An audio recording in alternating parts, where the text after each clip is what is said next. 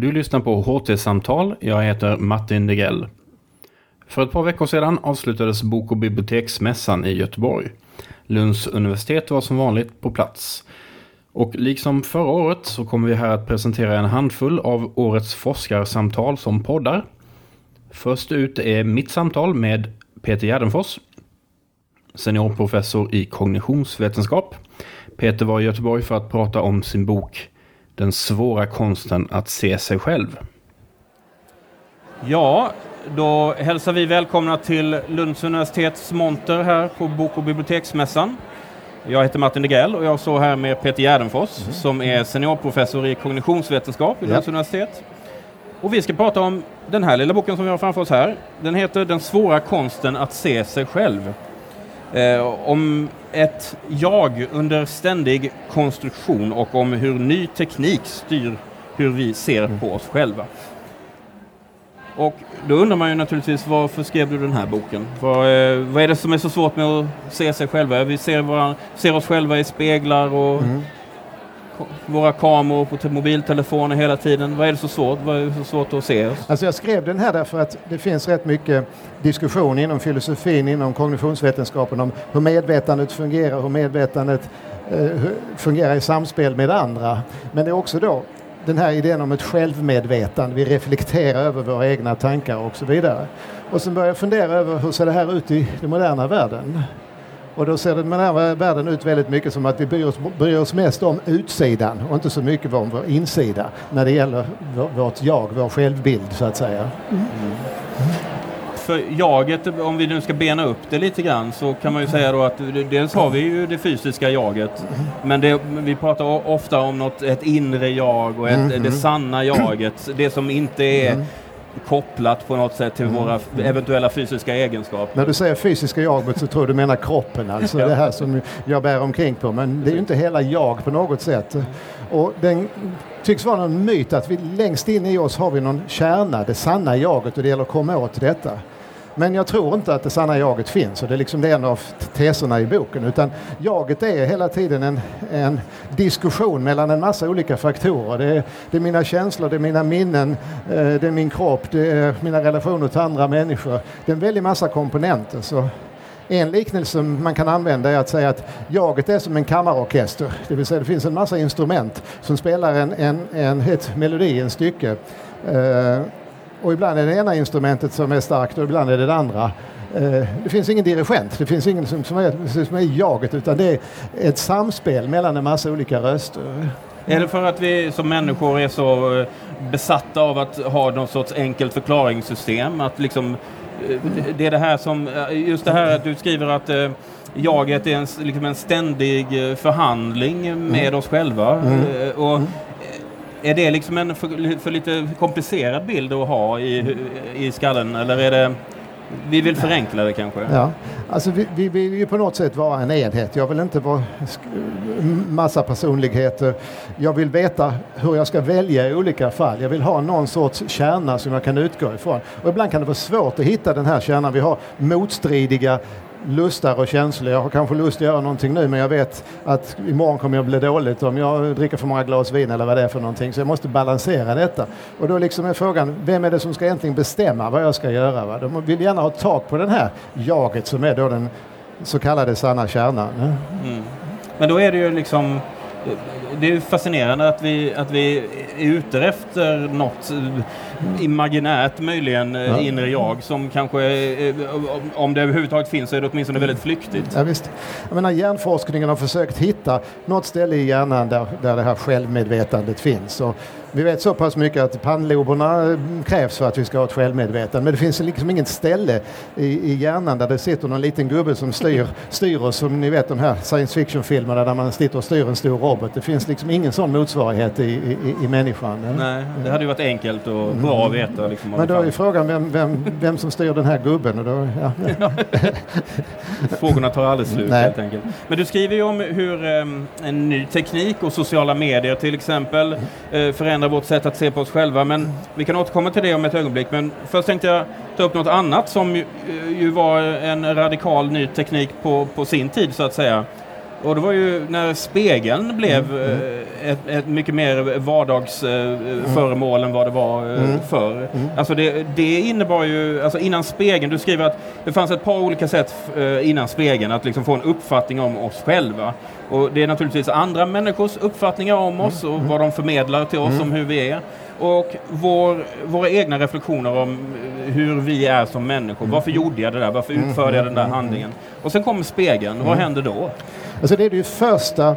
Okej, spegeln är väldigt ny. Jag blev förvånad när jag började titta på spegelns historia. Det fanns polerad metall förr. Och då blev det dunkelt så som i en spegel som det står i Bibeln. Eh, sen kom det på konkava speglar man kunde se sig själv ganska liten. Det är först på 1600-talet som eh, den platta spegeln utvecklas i Venedig och eh, den är till början väldigt dyr. Så att det är kanske först senaste 100-150 år som vi har fått allmängods att ha en spegel hemma. Och det betyder att de flesta människor har inte kunnat se sig själva i helfigur eh, i, en spegel va, som har funnits. Man har kunnat spegla sig i en vattenyta i en spann eller någonting sådant. Eh, eh, människor har alltid sminkat sig men de har inte haft något särskilt bra sätt att se sig själva i, i, i det här. Så att spegeln är förvånansvärt ny som teknik. Och den, och den har förändrat alltså. Ju mer speglar vi har, ju mer kameror vi har, eh, ju mer smarta mobiltelefoner vi har, desto lättare är det att se sig själv utifrån. Så vi kan komplettera den här vår upplevelse av ett, ett jag med mig själv med att hela tiden se oss utifrån. Eh, titta på den senaste selfiebilden eller vad man nu än gör. Va? Så att tekniken har utvecklats mot att vi fokuserar mycket mer på vår, att se oss själva ur ett, vad som brukar kallas ett tredjepersonsperspektiv. Och eh, sen då via spegeln till kamerorna och fler kameror och nya kameror. Ja. och kameror som man inte längre behöver eh, framkalla filmen Nej. på och så vidare. Eh, Du skriver att fotornas funktion som minnesstöd har kraftigt förminskats. Mm, Hur menar du då? Ja, fotona, jag menar, tänk på era föräldrars eller morföräldrars fotoalbum. Man sparade bilderna från barndomen, från festerna, från bröllopen eh, och så vidare. Och man hade dem i album. Det var liksom för att man skulle minnas de här sakerna. Nu tar man en bild, skickar den vidare och sen slänger man den. Alltså Snapchat slänger man bilderna omedelbart när man har tittat på dem. Va? Så att, eller Instagram. Bilderna är förbrukningsvara nu. De är inte alls till för att sparas på samma sätt. Men, De, de är till för att användas i ögonblicket. Ja, precis. Eh, Men i sociala medier då så har du ju de eh, du skriver att de inre egenskaperna har kommit eh, i skymundan för de yttre. Eh, och det tycks finnas då en, en konflikt här, eller en paradox, eller hur man nu vill uttrycka det, att vi har större tekniska möjligheter än, än någonsin för att se oss själva, men det vi ser upplever vi inte som en rättvis bild. Alltså om man säger att eh, man kan eh, ta exemplifiera med att man lägger kanske upp en, eh, en profilbild på Facebook som är kanske tio år gammal för då var man, såg man lite yngre ut och kanske sådär. Men, och det, det, så det tycks ju vara det här eventuella jaget då. Det verkar ju vara väldigt undflyende och svårt att fånga. Men är inte det samma dilemma som med spegeln en gång i tiden? Alltså, du skriver ju också i boken hur mycket jag än stirrar då på spegeln så får jag aldrig syn på mitt jag. Så vad är det då vi fångar? Nej, det är, det är en väldigt bra fråga. Alltså, vi har blivit mer och mer bekymrade över vårt utseende. Och som du säger, vi väljer de bilderna som man lägger ut. Det är vissa bilder som gör oss rättvisa, brukar man säga. Va? Det sägs att kameran aldrig ljuger, men vi- väljer bort många sanningar eh, när vi, när vi lägger ut eh, eh, bilderna. Så vi friserar oss. Och naturligtvis, vi har, kosmetikindustrin har vuxit enormt på grund av den här tekniken. Vi, det blir mycket viktigare liksom hur vi ser ut. Vi lägger ner enormt mycket tid och pengar på att putsa vårt, vårt yttre. Och tekniken har utvecklats just för, för vår utsida, vår kropp. Det är inte bara spegeltekniken utan vi har en massa nya tekniker för att ta hand om vår kropp. Vi har stegräknare och pulsmätare och blodsockermätare, alltså massa saker som, som kan, vi kan ta, följa vår kropps eh, funktioner på massa olika sätt. Men vad jag saknar är väldigt mycket tekniska lösningar för vår inre karaktär. Tänk om det fanns appar som talade om för dig att nu var du snål eller nu var du elak. Eh, sådana har vi ännu inte va? men det skulle vara väldigt bra tycker jag att, att vi hade teknik liksom som, som hjälpte till att bedöma våra karaktärsegenskaper. Så att den här liksom, personliga karaktären den har kommit i skymundan när, i och med att vi har fokuserat så mycket på utsidan. Du skriver ju att eh, spegeln eller kameran eh, alltså, har hjälpt till att skapa det moderna jaget men mm åtminstone det som syns på ytan. Och du skriver att estetiken har slagit ut etiken. Hur menar du? Nej, det är precis det. Alltså, det estetiken är det viktiga, det vill säga ja. utseendet snarare än värdena, alltså våra personliga egenskaper, om vi är moraliska, omoraliska, hur vi förhåller oss till andra människor och så vidare. Det, det har kommit mycket mer i skymundan i, och med det här fokuset på, eh, på... Men då blir ju verkligen bilder eller foton blir what you see is what you get. Och är, då är, väl det, är inte det då jaget? ja. Jaget kanske bara finns där, det kanske inte flyr undan någonstans. vi måste ändå förhålla oss till andra människor och interagera med andra människor. Så jag, jag tror inte vi kan trolla bort eh, våra moraliska egenskaper totalt, även om, även om det finns vissa tendenser till det. Ja.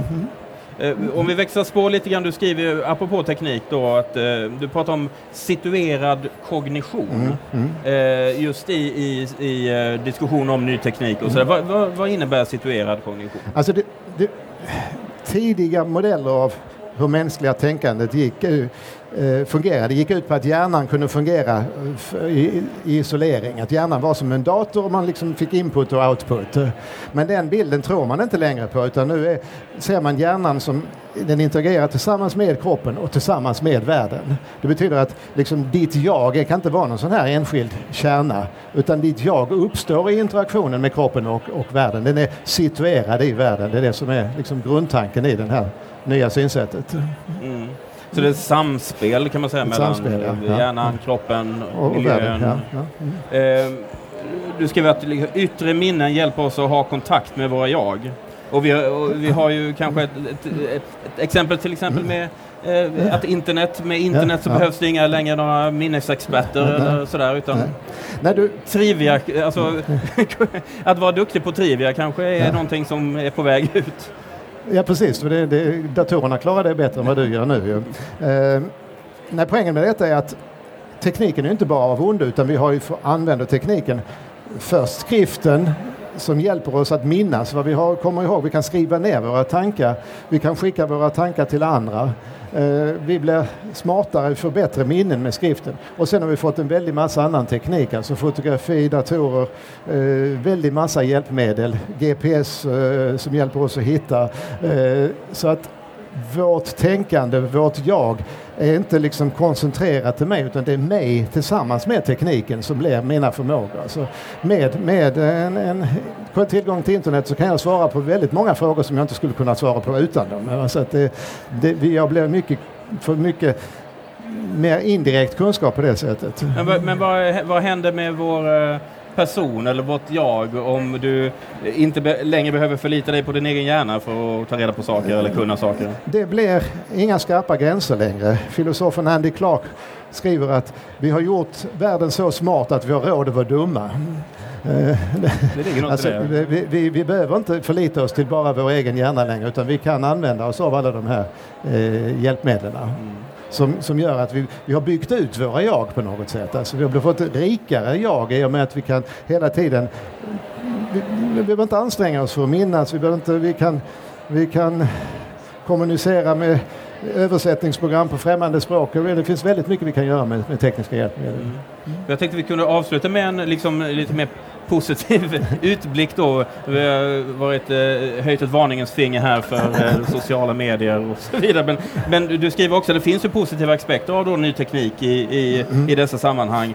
Eh, teknik som går bortom ytan, teknik mm. som eh, används för att stärka våra upplevelser, kanske till och med öka vår självinsikt. Mm. mm. Vad, hur, hur, om du nu, om vi nu, vi hade ett exempel där du sa, tänk om det hade funnits en app för att veta hur vi mm. agerade i ett visst sammanhang och sådär. Om vi bortser från det, vad, vad, vad, vad tror du om framtiden där?